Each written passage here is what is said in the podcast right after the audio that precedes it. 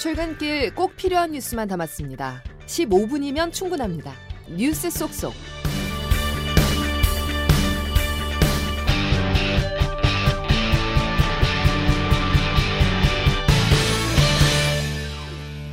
여러분 안녕하십니까? 12월 27일 수요일 CBS 아침 뉴스 김은영입니다. 국민의힘이 한동훈 비상대책위원장을 공식 임명하면서 한동훈 비대위에 본격적인 막이 올랐습니다. 한 위원장은 취임 연설을 통해 운동권 특권 정치를 청산하겠다고 강조하며 내년 총선 불출마를 선언했습니다. 오수정 기자가 보도합니다. 전국위원회에서 압도적 지지로 임명된 한동훈 비상대책위원장의 취임 일성은 운동권 특권 정치의 청산입니다. 수락연설의 상당 부분을 더불어민주당 이재명 대표와 운동권 세력을 비판하는 데 할애했습니다. 이재명 대표의 민주당이 운동권 특권 세력과 개딸 전체주의 세력과 결탁해서 자기가 살기 위해서 나라 망치는 것 막아야 합니다. 한 위원장은 승리를 위해 뭐든지 다 하겠지만 과실은 가져가지 않겠다면서 내년 총선 불출마를 선언했습니다. 저는 지역구에 출마하지 않겠습니다. 비례로도 출마하지 않겠습니다. 오직 동료 시민과 이 나라의 미래만 생각하면서 승리를 위해서 용기 있게 헌신하겠습니다. 한 위원장의 불출마 선언에 대한 평가는 엇갈립니다. 영남 중진들의 희생을 압박해 쇄신의 신호탄이 될 것이라는 긍정적인 평가가 있는 반면 여권의 총선 전망이 어두운 상황에서 책임을 회피하는 것 아니냐는 비판도 제기됩니다. 한동훈 비대위의 첫 난관은 당장 내일 민주당이 처리를 예고한 김건희 여사 특검법입니다. 한 위원장은 대응 방향을 당과 논의하겠다고 밝혔는데 특검법의 국회 본회의 상정과 가결 이후 거부권 행사 과정에서의 역할이 주목됩니다. CBS 뉴스 오수정입니다. 이준석 전 대표가 예고한 대로 오늘 국민의힘을 탈당하고 신당 창당 작업에 착수합니다. 신당의 동력이 약해졌다는 평가가 나오는데 한동훈 비대위원장에게 쏠린 시선이 부담입니다. 김명지 기자가 보도합니다. 국민의힘 이준석 전 대표는 오늘 오후 서울 노원구의 한 식당에서 기자회견을 열고 탈당과 총선 관련 계획을 설명할 예정입니다.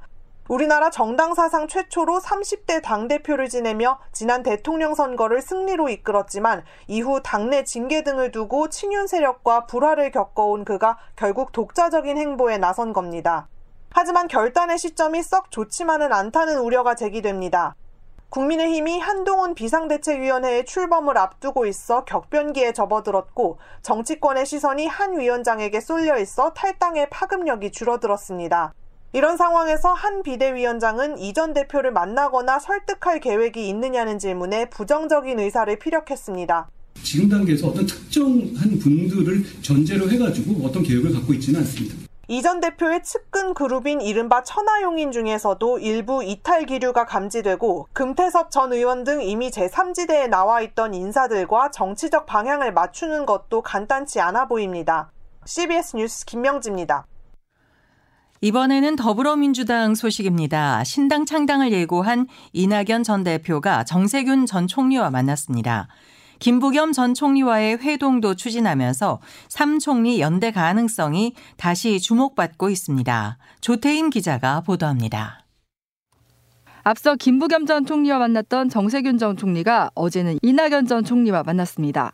이들은 회동 이후 입장문을 통해 국가와 민주당에 대한 우려를 공유했다면서 적절한 상황이 조성되면 3총리 회동을 추진할 수 있다고 밝혔습니다.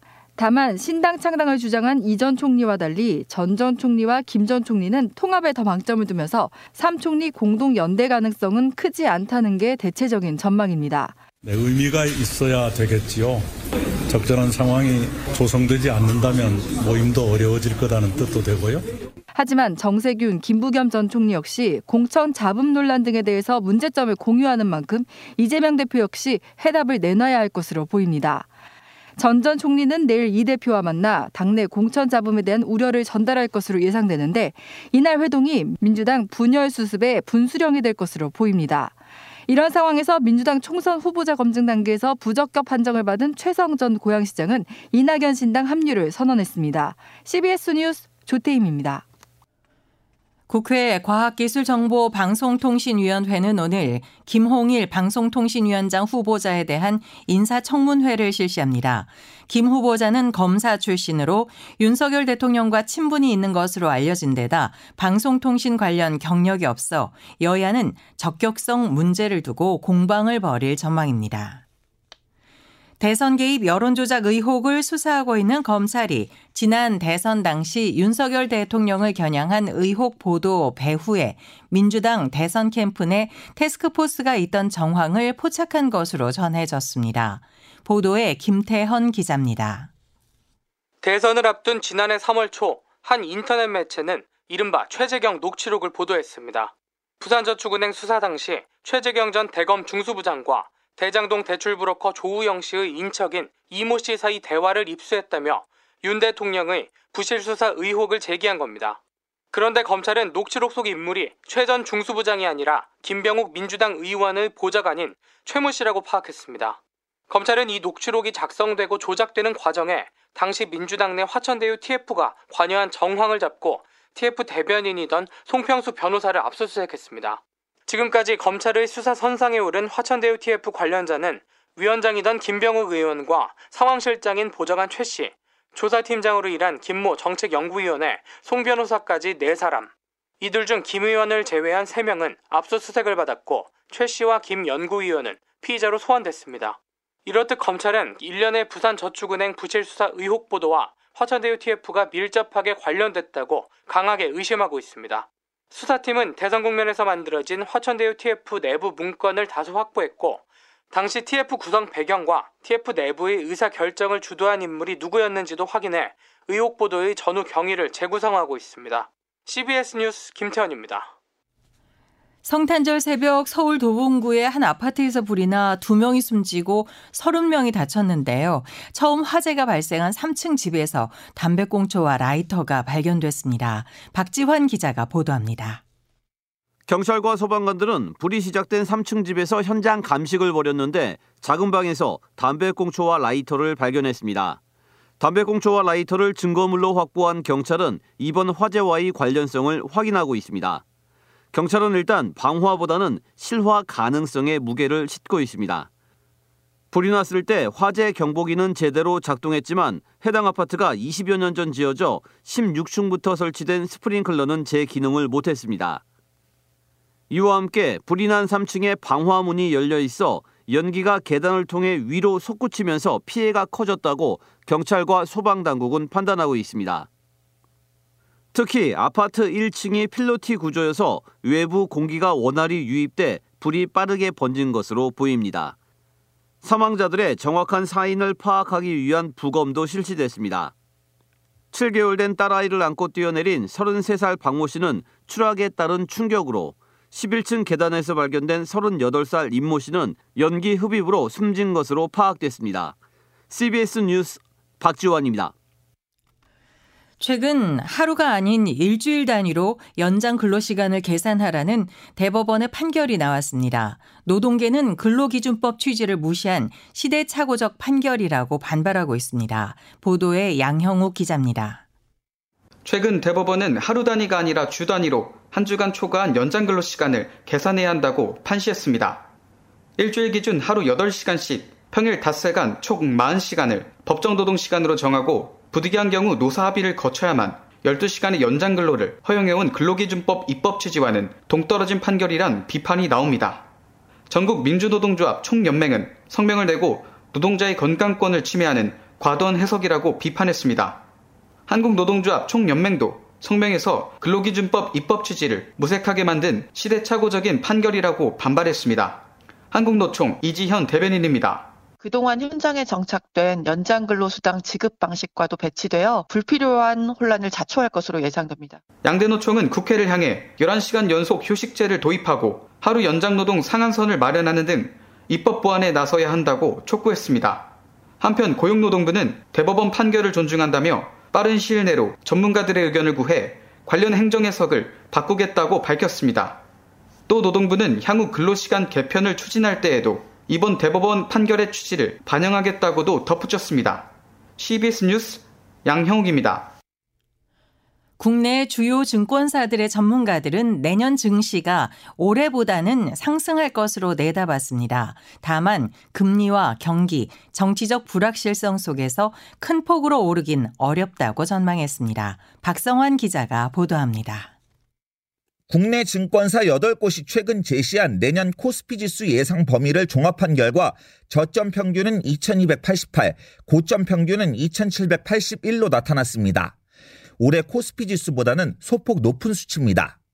증권 전문가 다수는 내년 초까지 미국 중앙은행 연방준비제도의 기준금리 인하를 기대하는 시장 심리가 이어져 증시가 강세를 보일 것으로 예상했습니다.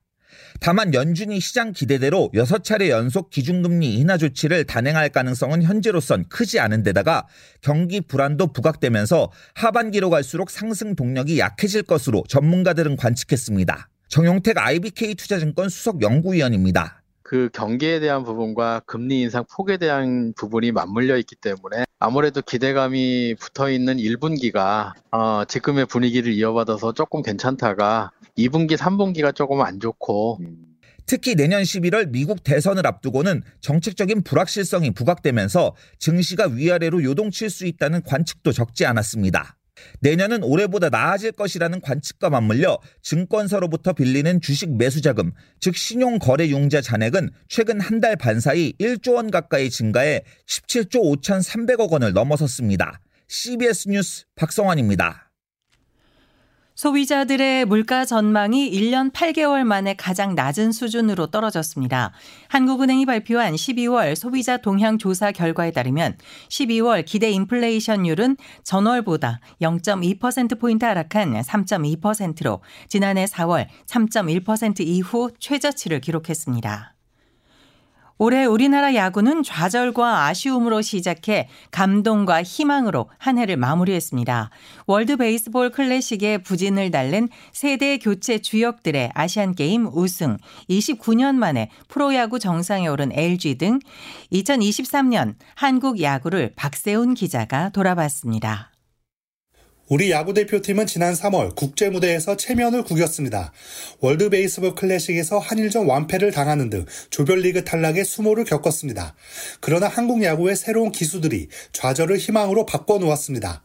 강백호, 문동주, 노시환 등 KBO 리그의 젊은 선수들로 구성된 대표팀은 지난 10월 항저우 아시안 게임에서 우승해 대회 4연패를 달성했습니다. 올해 KBO 리그 신인왕을 차지한 한화의 문동주는 아시안 게임 활약으로 대표팀의 차세대 에이스 자리를 예약했습니다. 사실 작년에 입단식 할 때 각오를 얘기한 게 딱 두 가지가 있는데 신인상과 아시안 게임 금메달이거든요. 근데 앞으로도 제가 말한 목표를 잘 세워가지고 지켜 나갈 수 있도록 열심히 하겠습니다. 1994년 우승 이후 긴 암흑기를 보냈던 LG 트윈스는 무려 29년 만에 프로야구 정상에 올랐습니다. 간판 스타 오지환은 한국 시리즈 MVP를 차지하며 오랫동안 기다려준 팬들의 우승 갈증을 해소해줬습니다. 너무, 너무 기쁘고요. 지금 이 순간 자체를 진짜 머릿속에 꼭 기억에 남기고 싶을 정도로 기쁩니다. 예. 해외에서도 연이어 낭보가 전해졌습니다. 메이저리그 샌디에이고의 김하성은 우리나라 선수로는 처음으로 골드 글러브 수상의 영예를 안았습니다. 이정후는 역대 아시아 야수 최대 규모인 6년 1억 1,300만 달러의 조건으로 샌프란시스코에 입단해 한국 야구의 위상을 높였습니다. CBS 뉴스 박세훈입니다. 최근 눈이 쌓인 지역을 중심으로 도로 살얼음판이 나타나면서 교통사고와 빙판길 넘어짐 사고가 빈번하게 발생하고 있습니다. 행정안전부는 오늘 오전까지 내륙을 중심으로 짙은 안개가 끼는 곳이 많겠다며 차량 운행 시 감속 운행과 안전거리 확보 등 교통 안전에 각별히 주의해 달라고 당부했습니다.